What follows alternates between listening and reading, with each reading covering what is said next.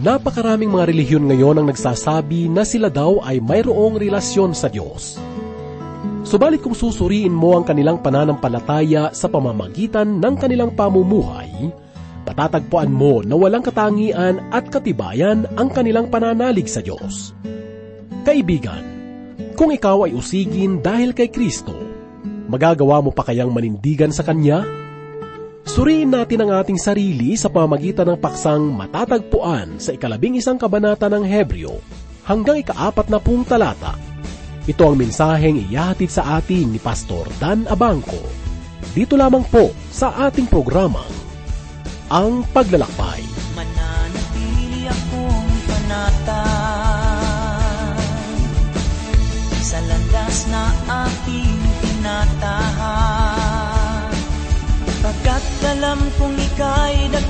Dakila tapat Muna sa aking paglalagay Kahit na madilim at baku-bako pa ang daan Sa landas ng pagsubok nilalakaran. Banal mong salita'y naging ilawan Diyos ay laging nariyan. Kahit na malayo man Kahit na medyo may kahirapan Basta't tuloy pa rin ang buhay sa laban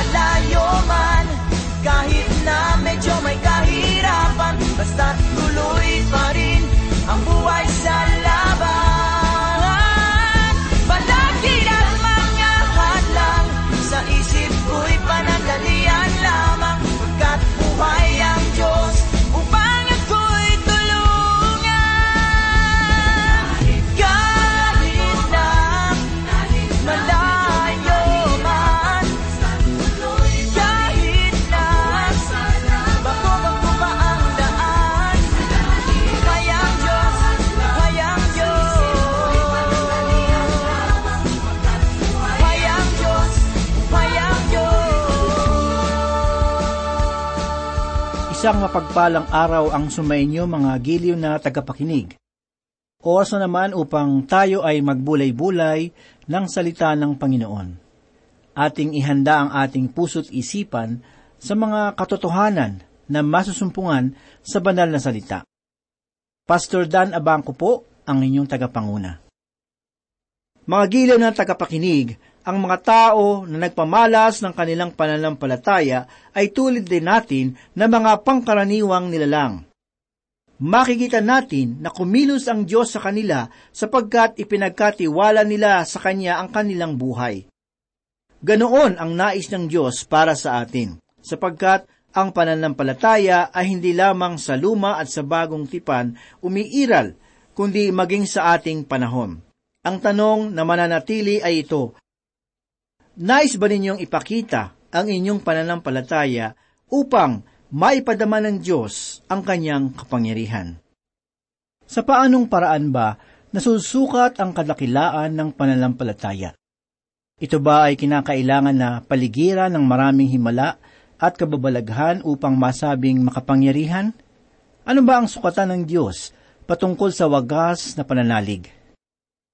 Tunghayan natin ang paksa na ating pag-aaralan na matatagpuan sa ikalabing isang kabanata ng Aklat ng Hebreyo, talatang 35 hanggang ikaapat na pung talata. Hayaan ninyong simulan kong basahin ang ikatatlumpu at limang talata bilang pagpapatuloy sa nakaraang paksa na ating pinagbulay-bulayan. Tinanggap ng mga babae ang kanilang mga patay sa pamamagitan ng pagkabuhay na muli ang iba'y pinahirapan at tumangging tumanggap ng paglaya upang makamit nila ang higit na mabuting pagkabuhay na muli. Ang pagkabuhay na muli sa talatang ito ay isang katangi-tanging himala na naganap sa kasaysayan ng banal na kasulatan noong panahon ni Propeta Elias. Ang buong lupain ng Israel ay dumanas ng matinding tagutom bunga ng kanilang paghihimagsik laban sa Panginoon Sinugo ng Diyos ang kanyang lingkod na pumunta sa lugar ng Sarepta upang tumuloy sa bahay ng isang balo. At doon ay kumain ng pagpapala na ipinagkakaloob ng Panginoon sa pamamagitan ng kababalaghan. Ngunit ang anak ng babae ay namatay dahilan sa hindi malamang dahilan.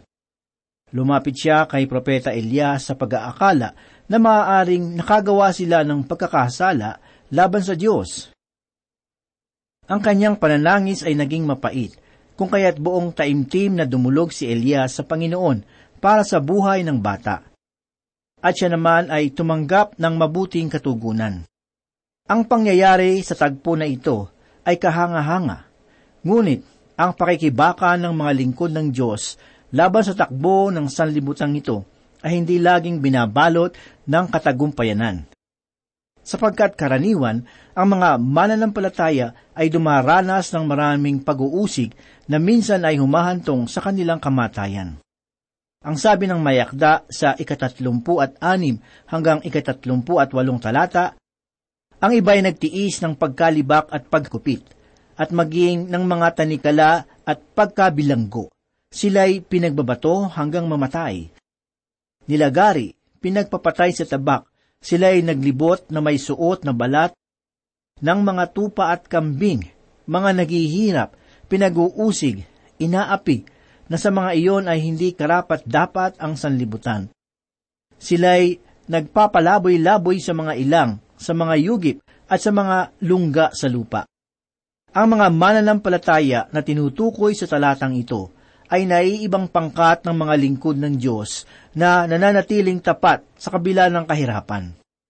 Sila ay hindi nagtataglay ng mga matatayog na tagumpay sa digmaan at hindi rin kabilang sa mga dakilang pinuno na nanguna sa pagsasagawa ng mga kababalaghan. Ngunit ang kanilang walang laban na kalagayan sa gitna ng pag-uusig ay hindi nangangahulugan ng kahinaan, sapagkat kung tayo man ay naghahanap ng mga tunay na mga bayani ng pananampalataya, maituturing ko na sila ay karapat dapat. Dahilan sa kanilang matatag na katapatan sa Panginoon. Kung papansinin natin ang mga pahayag na nasusulat sa ikatatlumpu at tatlo at sa ikatatlumpu at apat na mga talata, matutunghayan natin ang malinaw na pagkilos ng kapangyarihan ng Diyos sa pamamagitan ng mga himala. Subalit dito sa ikatatlumpu at pitong talata, ang paksa ng mayakda ay nagkaroon ng pagbabago. Siya ngayon ay nagpapatotoo tungkol sa kahirapan at hindi sa kapangyarihan. Sapagkat kung ang unang pangkat ay nakatakas mula sa talim ng tabak. Ang ikalawang pangkat naman ay namatay sa pamamagitan nito. Ang ganitong uri ng kalagayan ay mahirap unawain. Minsan tuloy ay iniisip natin na ang Diyos ay tila yata hindi makatarungan. Ito marahil ang katanungan na isinisigaw ng ating puso na nagsasabing bakit naghihirap ang mga matuwid. Kaibigan, kung ikaw ay nasa mabuting kalagayan ngayon, marahil madali para sa iyo na sabihin na sinusubukan lamang ng Diyos ang kanilang pananampalataya. Ngunit ang lahat ng mga taong ito ay dumaan sa pagtitiis dahilan sa kanilang katapatan sa Panginoon.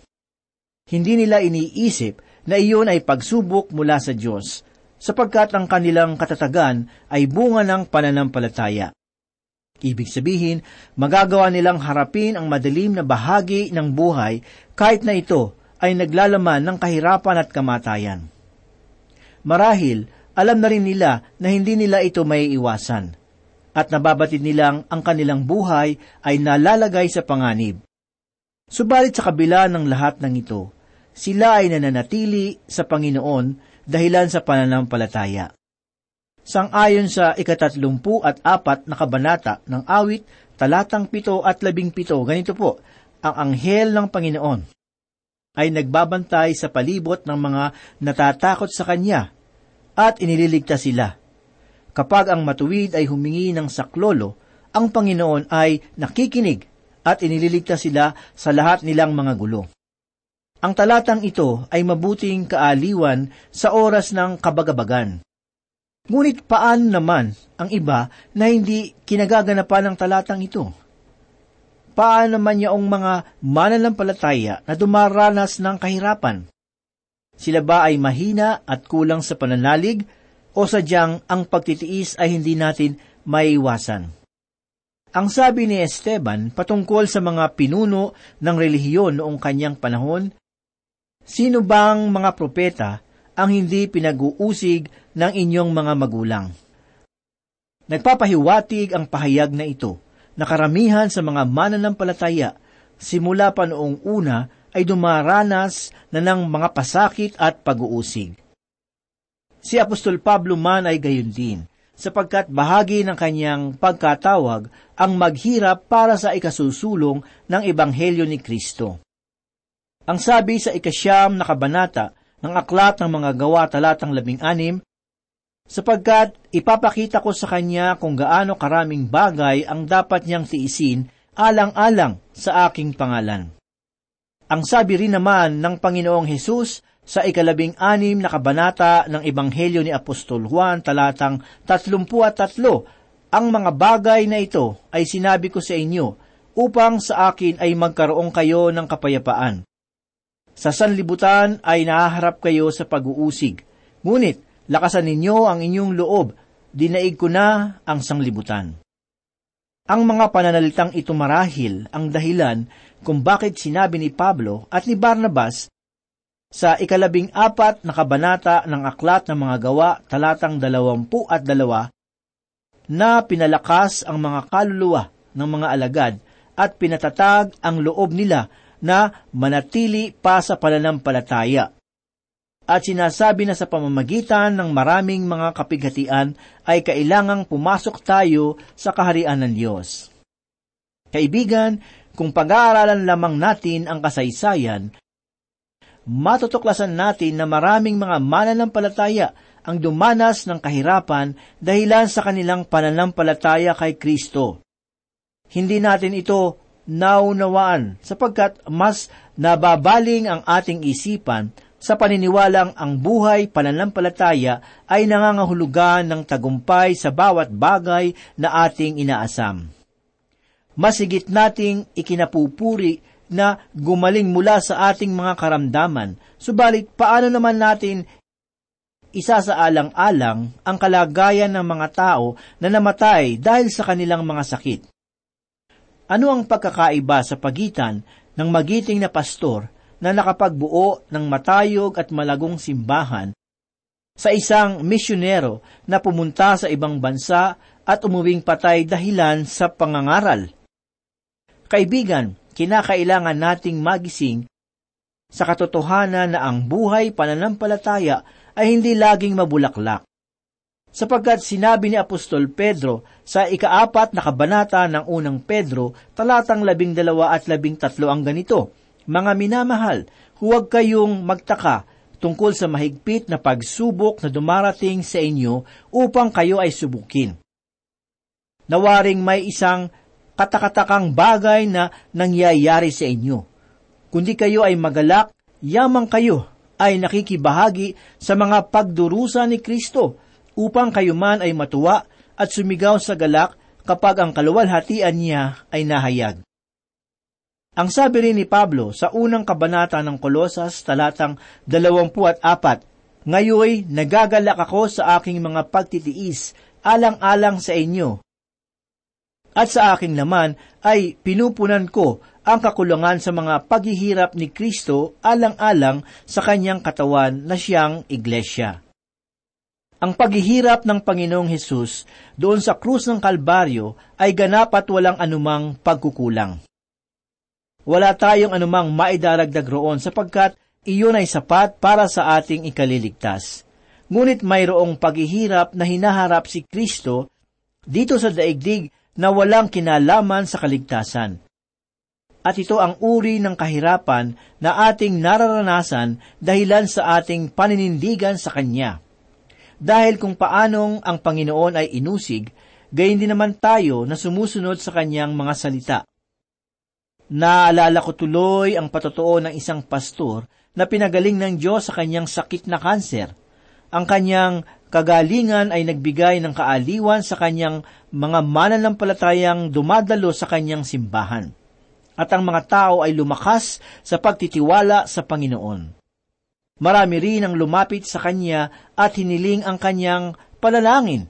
Ngunit ang katugunan ng Panginoon ay hindi laging halintulad sa kasagutang ipinagkaloob sa atin. Ito ay dahil sa ang ibang may karamdaman na kanyang ipinapanalangin ay hindi gumaling kundi namatay. Dito niya naunawaan na ang karamdaman ay hindi laging sinasagot sa pamamagitan ng kagalingan. Sapagkat sang-ayon kay Apostol Pablo, ang kamatayan ng isang mananampalataya ay maituturing ring na pakinabang. Kung ikaw man ay isa sa mga taong nasa banig ng karamdaman, nais kong malaman mo na hindi ka nag-iisa, sapagkat marami ring mga mananampalataya sa iba't ibang panig ng mundo na dumadanas ng paghihirap na tulad mo. Ngunit sila ay hindi nawawalan ng pag-asa sapagkat ito ay kanilang ginagawa sa pamamagitan ng pananampalataya. Ang mayakda ng Hebreyo ay nangungusap patungkol sa lupon ng mga taong nabuhay sa pamamagitan ng pananampalataya. Ang mga taong ito ay kaaya-ayang alalahanin sapagkat ipinamuhay nila ang totoong diwa ng pagtitiwala sa Diyos. Ito man ay sa pamamagitan ng tagumpay o ng kamatayan. Ang paghihirap ay kapansin-pansin na masigit na dinanas ng marami sa kanila.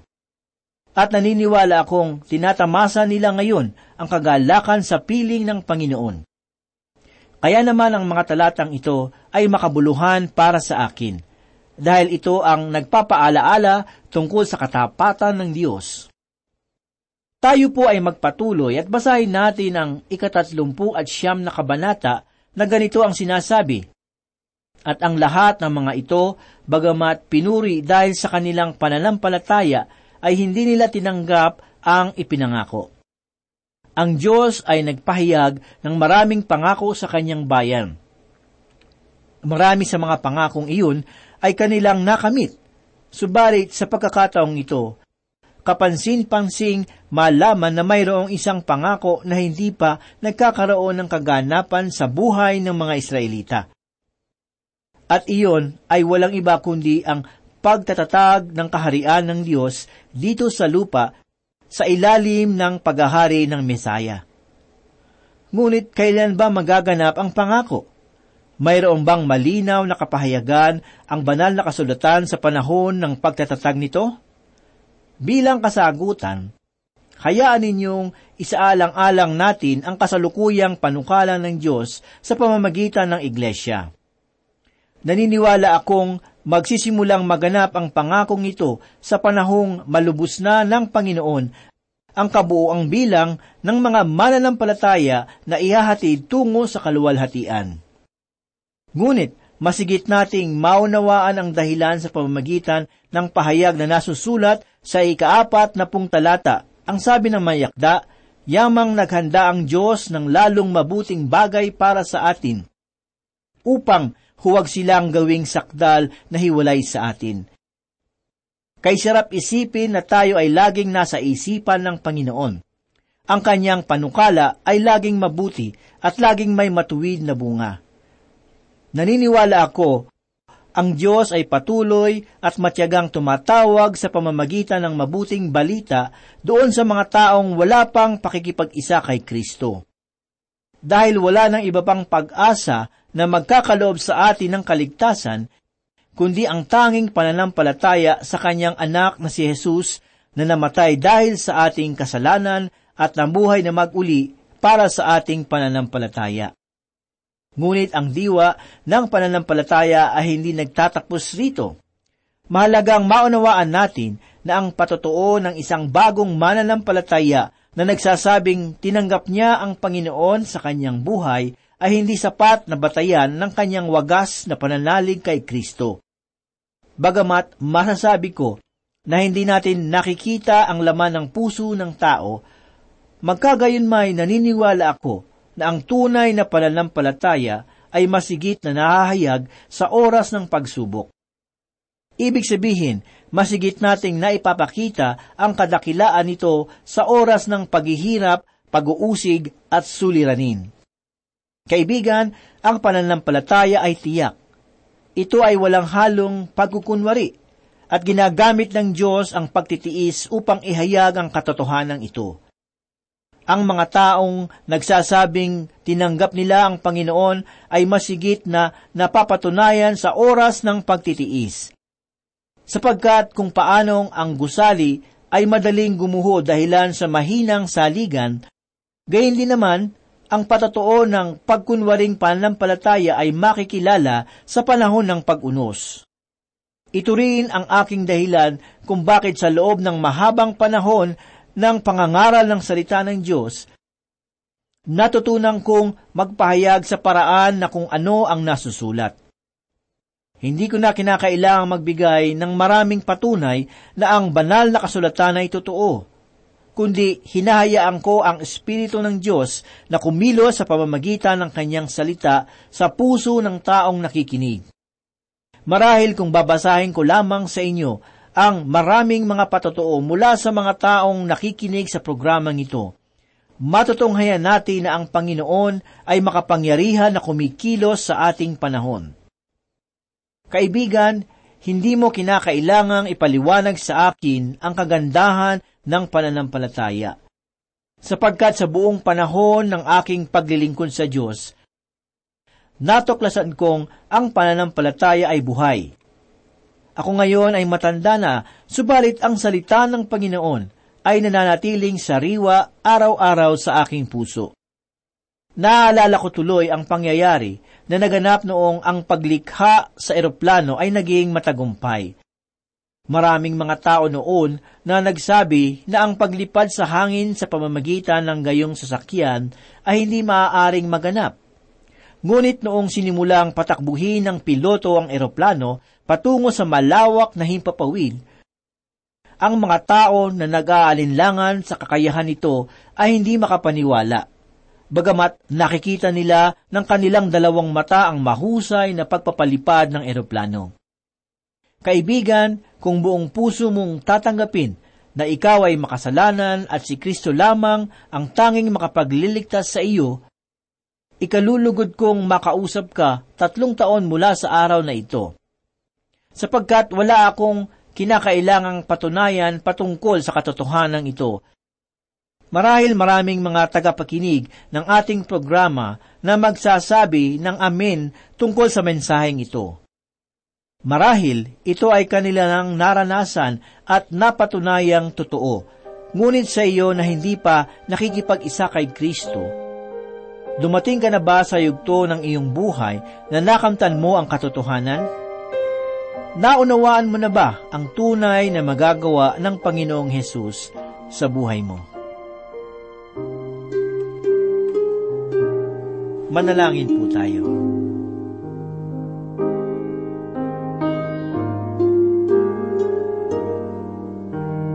Dakila at mapagpala naming Diyos, salamat muli Panginoon sa pagkakataong pag-aralan at pagbulay-bulaya ng iyong banal na salita. Ito ay nagdulot kabusugan ng aming kaluluwa. Ikaw ang gumabay sa amin upang maisabuhay namin ang iyong mga katuruan. Salamat sa iyong mga salita na aming napagbulay-bulayan. Sa mga sandaling ito, loobin mo nawa na matatak sa aming mga puso at aming maisabuhay ang iyong kalooban. Pagpalain mo, O Diyos, ang aming mga tagapakinig. Batid mo po ang kanilang mga pangangailangan, ang kanilang mga pinagdadaanan, ang mga pagsubok sa kanilang buhay, at ang samot-saring tukso sa kanilang buhay. Tulungan mo po na maging matatag ang kanilang pananampalataya upang sila ay maging matagumpay. Salamat o Diyos at loobin mong sila ay muling makasubaybay sa muling pag-aaral ng banal mong aklat. Ito po ang aming samot dalangin sa ngalan ni Jesus. Amen. Muling nadama ang sikat ng araw, mundo'y patuloy